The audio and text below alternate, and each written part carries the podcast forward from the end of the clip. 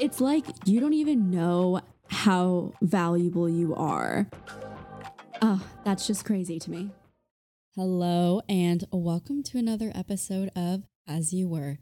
I'm your host, Mel, and today's episode is going to be all about recentering yourself after feeling a little bit out of balance. So, wherever you're listening, I hope this episode finds you well, and let's get into it. I was inspired to make a podcast about feeling in a little bit of an energetic rut because I myself had been feeling it for the past couple weeks and I don't believe I've ever felt burnout. Burnout is a completely different thing and I'll get into it, but I definitely felt my energy being distributed elsewhere in places that I didn't necessarily want it to be. So I wanted to make this episode to give a little roadmap as to how I get out of those energetic ruts. And yeah, overall, I'm really happy with where I'm at in my life. If you didn't listen to my last episode, first of all, you should. Second of all, I explained how this is probably the happiest I've ever been, or I've been in a really long time. And I am so thankful that there's always something to do here in Chicago and always something that piques my interest because I went from a place where there was constant stimulation to moving and now I am back in a place where there is always something to do. I'm always walking around and there are definitely pros and cons to that. The pros of being able to walk around and be surrounded by people all the time is that my social side of me gets to flourish and be talkative and I meet new people on the train, on the subway. It it's really crazy because I'm constantly meeting new people. I mean, today I felt really bad. Funny story. This is a little bit of a segue, but the bus was delayed from my from the train station to my apartment. So I just decided to walk back and I saw the bus and I started to run towards the bus. And this guy in front of me like freaked out and he was like, Oh, I'm sorry. Let me get out of your way. And I was like, Oh, I'm, oh my goodness. I am so sorry. I didn't mean to scare you. And we just had a conversation. And that doesn't happen when you are just alone in your car, just driving. That is a pro. I love being social. I finally accepted that I am a social butterfly just in my own way. Cons to that I spend a lot of time, money, and energy, and sometimes those resources can become depleted. I come from an exercise background. I will never lose my working out and my fitness. I love to go to the gym, but when I am in a little bit of an energetic imbalance, I don't necessarily eat properly. I don't get much sleep. I spend a lot of time socializing, which is great. But again, everything else kind of goes on to the back burner. And an energetic shift can look different for everyone. If you ever played competitive sports or were in competitive sports, they refer to this as a slump. And it really can't be explained. It's so interesting because I remember when I was a figure skater and I would go to the rink and warm up like normal and then there were certain jumps that I just was not able to land that day. No matter if I had been able to land that jump for a year, two years, five years, there would just be a span of a week or two where I couldn't land that jump. And I always noticed that when I took a step back and I rested or I left that jump alone for a little while, it came back and I was able to land it. So sometimes being able to walk away or take a break. And like I said, I want to clarify I think there's a difference between being in an energy imbalance versus experiencing burnout. Now, I'm no longer a health professional, so please take what you want and leave what you don't about this. But when athletes were experiencing burnout, it was more physiological. For example, you wouldn't be able to study because you had brain fog. You would go to practice and you felt like you were in a slump there, you you were out of breath. So there's definitely a difference between being burnt out and just facing that energetic shift. I am talking more so about that energy imbalance. That imbalance can look different for everyone, but for me, it is a lot of feeling uninspired to pursue my hobbies. I don't want to cook, I don't want to clean, I don't want to record anything, I don't want to play my guitar. Like, I don't want to do anything. I also become very disassociated, and I don't mean disassociative in a depressed way where it feels like it's almost an out of body experience, but more so like I'm in the moment physically, but I'm thinking about everything else that I need to do, like the next step, the next thing. And so I don't really enjoy the present moment. And sometimes I'll catch myself just looking up at the sky and then I come back to reality and I'm like, wow, I was just looking at the sky and it was beautiful, but I wasn't even paying attention to it because I was thinking about something else that I had to do. So that disassociative experience comes a lot with my energy imbalance.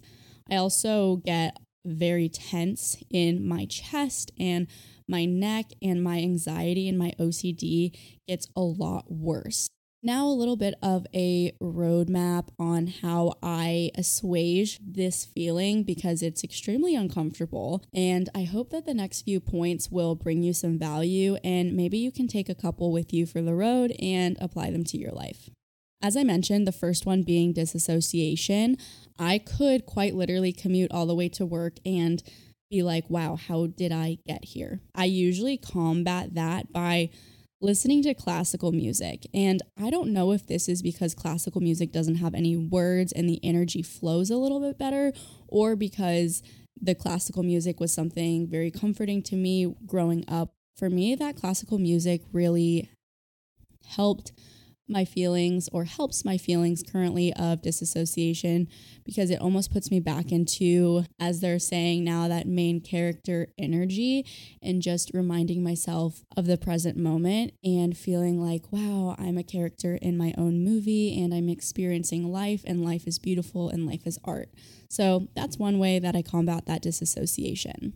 I also will take cold showers because that's more of the physiological response. I really feel like there's really nothing more to be said. Cold showers are extremely surprising on the body and put you into that sympathetic state. Yes, it is going to wake you up and get you right into the present moment. Number two, the second thing I will notice when I am in an energetic imbalance is my fluctuating moods. I will be the happiest person you know, and then I'll be the saddest person you know, and then I'll be angry, and then I'll be impatient or bored. And that normally comes from a bad diet. When I have that energetic imbalance, I notice that my diet is not really that great. I eat a lot of sweets, I don't drink a lot of water, and that's pretty much my entire diet. And then I'll work out which is not healthy at all. My protein will be very low. I won't be eating any vegetables. Pretty much all I'll be eating is like fruit in the morning and cheese, and it's just awful. Obviously, to combat this is by meal prepping and making sure that I am staying consistent and really making food that I look forward to eating.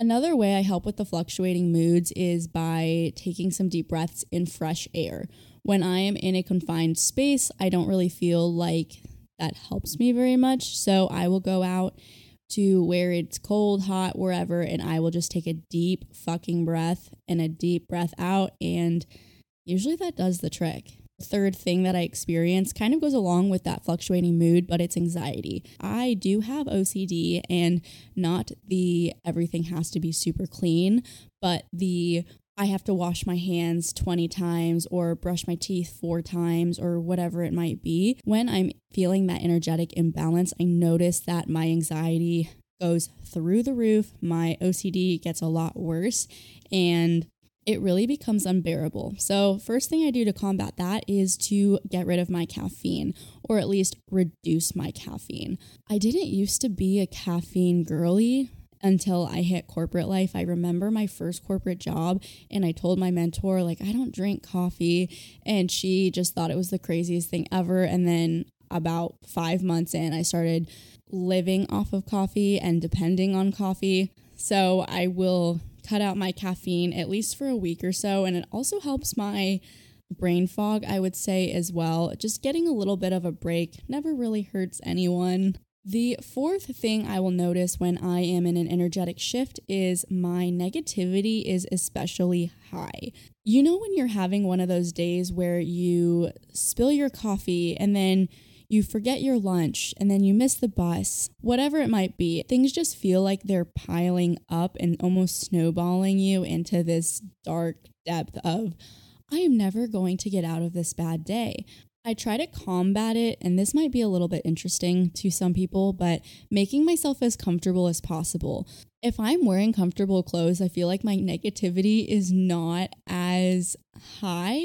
I know that sounds so crazy sometimes when I say it out loud, but when I don't feel constricted and my jeans fit right and I'm wearing matching socks and I feel good about myself, my negativity is not as obvious and I feel like I can bounce back a lot quicker. If all of this negativity and all this stuff is happening, I know that I can at least count on myself to look good and carry myself with confidence. So, those conclude my points for things I feel when I'm in an energetic shift. I do have four to five things that I feel like help me tremendously no matter what it is I'm experiencing with an imbalance. Here we go. We're just going to fire them off. The first one is working out there's just something about listening to heavy metal music, wearing a hat, throwing shit around at the gym, and just letting out all your anger or your emotions and your stress, whatever it might be. It's therapeutic.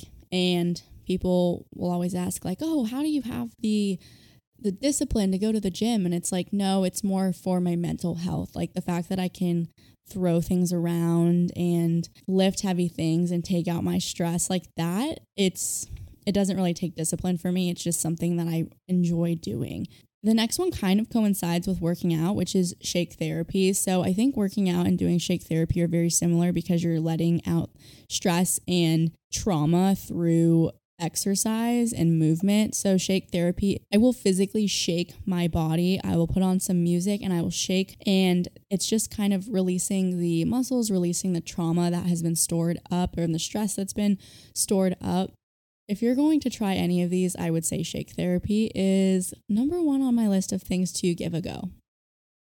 Third thing is going to be water and a good diet. When my anxiety is through the roof, I drink water and I'm like, oh, wow, I was just dehydrated and my body was trying to tell me. Or, oh, I really just needed to eat some vegetables and maybe not live off of quesadillas and ice cream. So, exercise, a good diet, lots of water usually does the trick.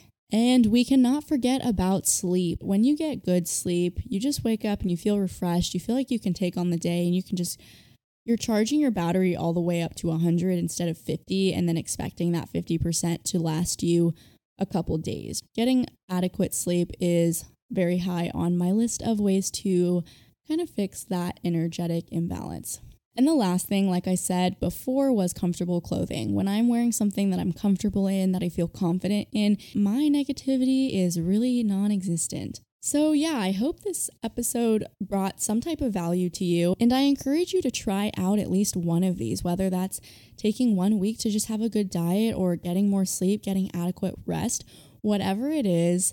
I hope that it's something that works for you. YouTube videos are great for inspiration, podcasts are great for inspiration, but remember, you have to reflect on yourself because you know yourself the best. Thank you so much for listening, and I hope you have a wonderful rest of your day, and I'll see you in the next episode. Bye.